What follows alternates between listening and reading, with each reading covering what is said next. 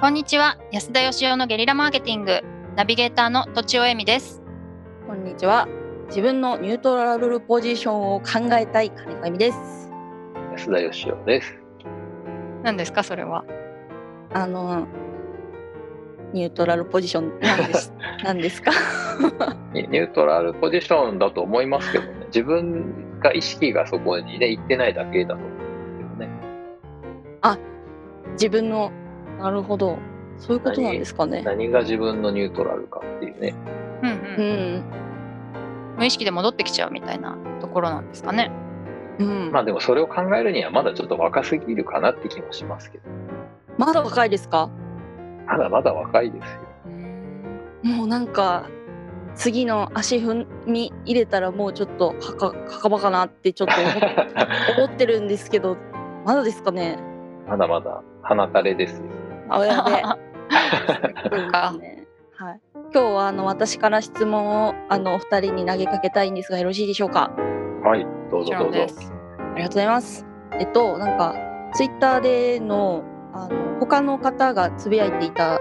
文章があって、えっと子供の頃には叱られるうちが花と言って若い人に対してこう怒られることを肯定するような言葉をよく聞いてたんですけど大人になっても怒られることはあるし逆に褒められることはないっていうようなツイートを見て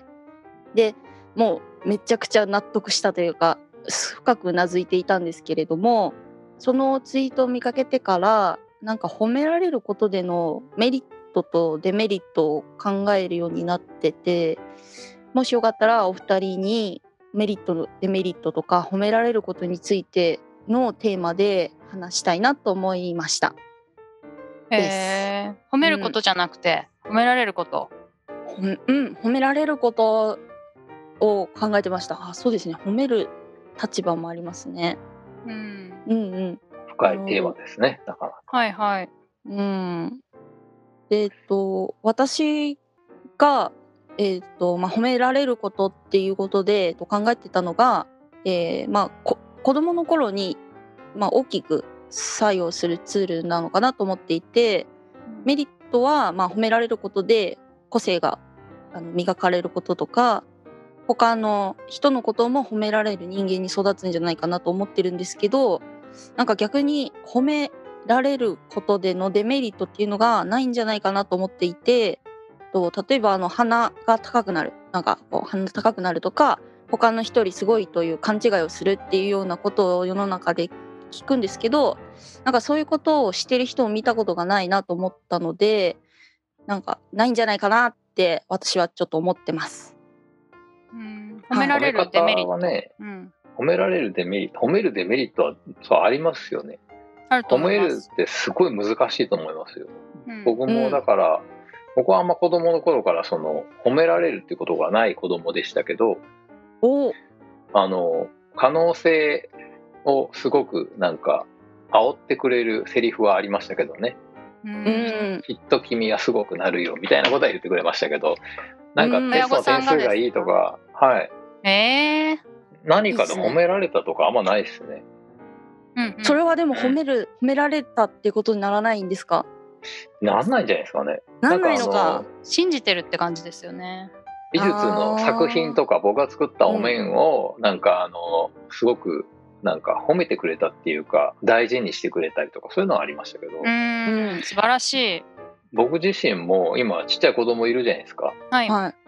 あの意識してるのはうん、おお利口さんっていう言葉はできるだけ使わないようにしててうんうん利口さんお利口だね、うんあのつまりこう自分が例えば暴れててうんなんか片付けとかしてくれたら賢いねみたいなのってこうそっちに持っていきたくて褒めるみたいなそういう手段として褒めるのはいや良くないなと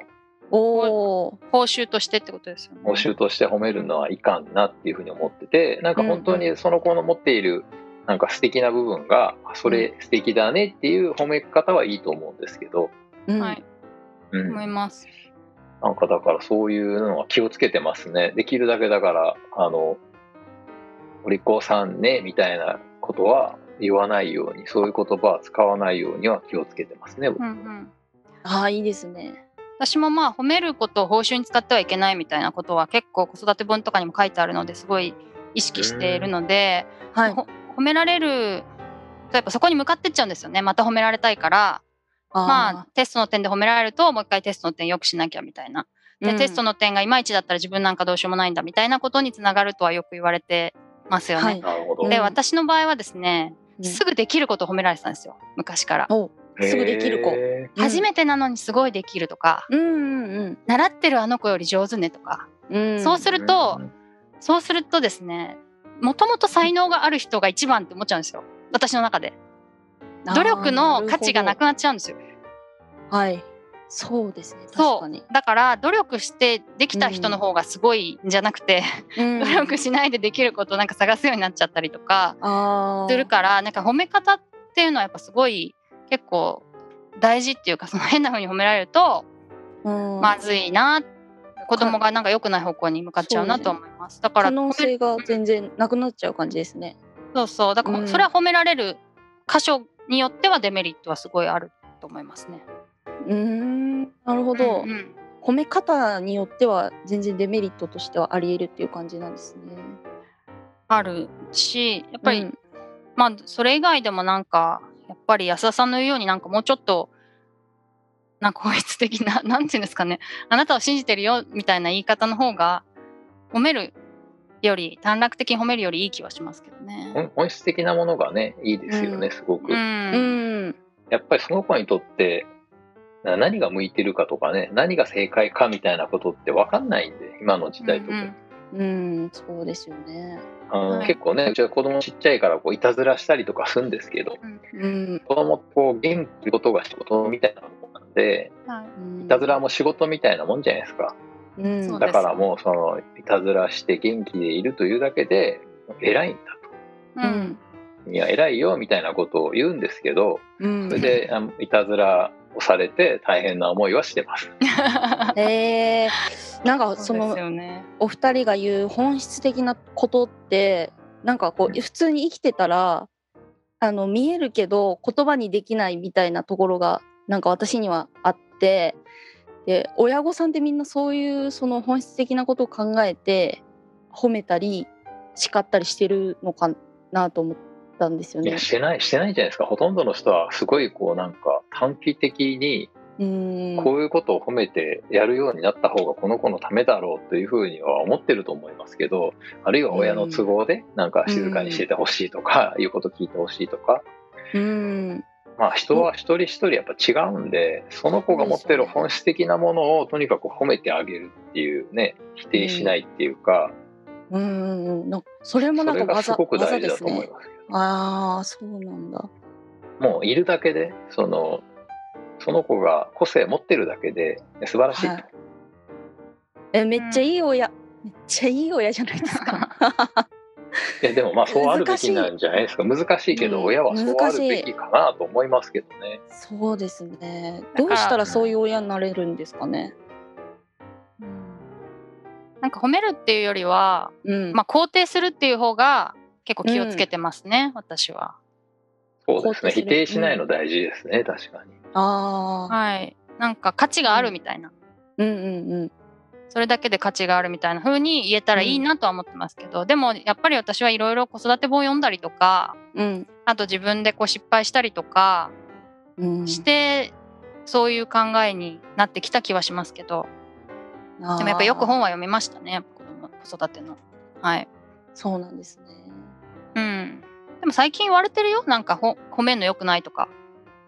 あ、そうなんですか。結構褒め褒めるのが良くないことっていうふうに言われてんすか褒め釣ったら良くないみたいなそうそうそう、ああ、釣ったら良くないか。うん、報酬になっちゃうと良くないよねみたいなのは怒るのも一緒ですよねだから本当うにんその子がね、車にひかれたら死んでしまうんで、そういうことはあの起こるかもしれないですけどうん。だからなんかあんま怒んないですねいたずらするとうかそんなんではね、どっちもそうですよね怒るも褒めるもその子をコントロールしようとする場合は多分あんまり良くなくてはい。なんかそうじゃない時は仕方ない場合もあるよねってことなんですかね。うーん。ね永遠の課題ですよ 本当に難何しいが子育てすごい何が正解っていうもんはないんでうんそうですねすごいすごい。尊敬です。はい。ありがとうござい来ますて。るわけじゃないけど。 できるだけそのありのままのその子を肯定してあげるっていうことじゃないですか、やっぱ親ができるのは。うんうん。はい。素晴らしとい。いうことで、はい。本日は以上とさせていただきたいと思います。どうもありがとうございました。ありがとうございました。本日も番組をお聞きいただきありがとうございました私たち3人でギブの実験室というオンラインサロンを始めることにしましたキャンプファイヤーファンクラブというサービスで募集をしていますので参加したい方はキャンプファイヤーで検索するか境目研究家安田義雄のホームページ安田義雄 .com からお申し込みください来週もお楽しみに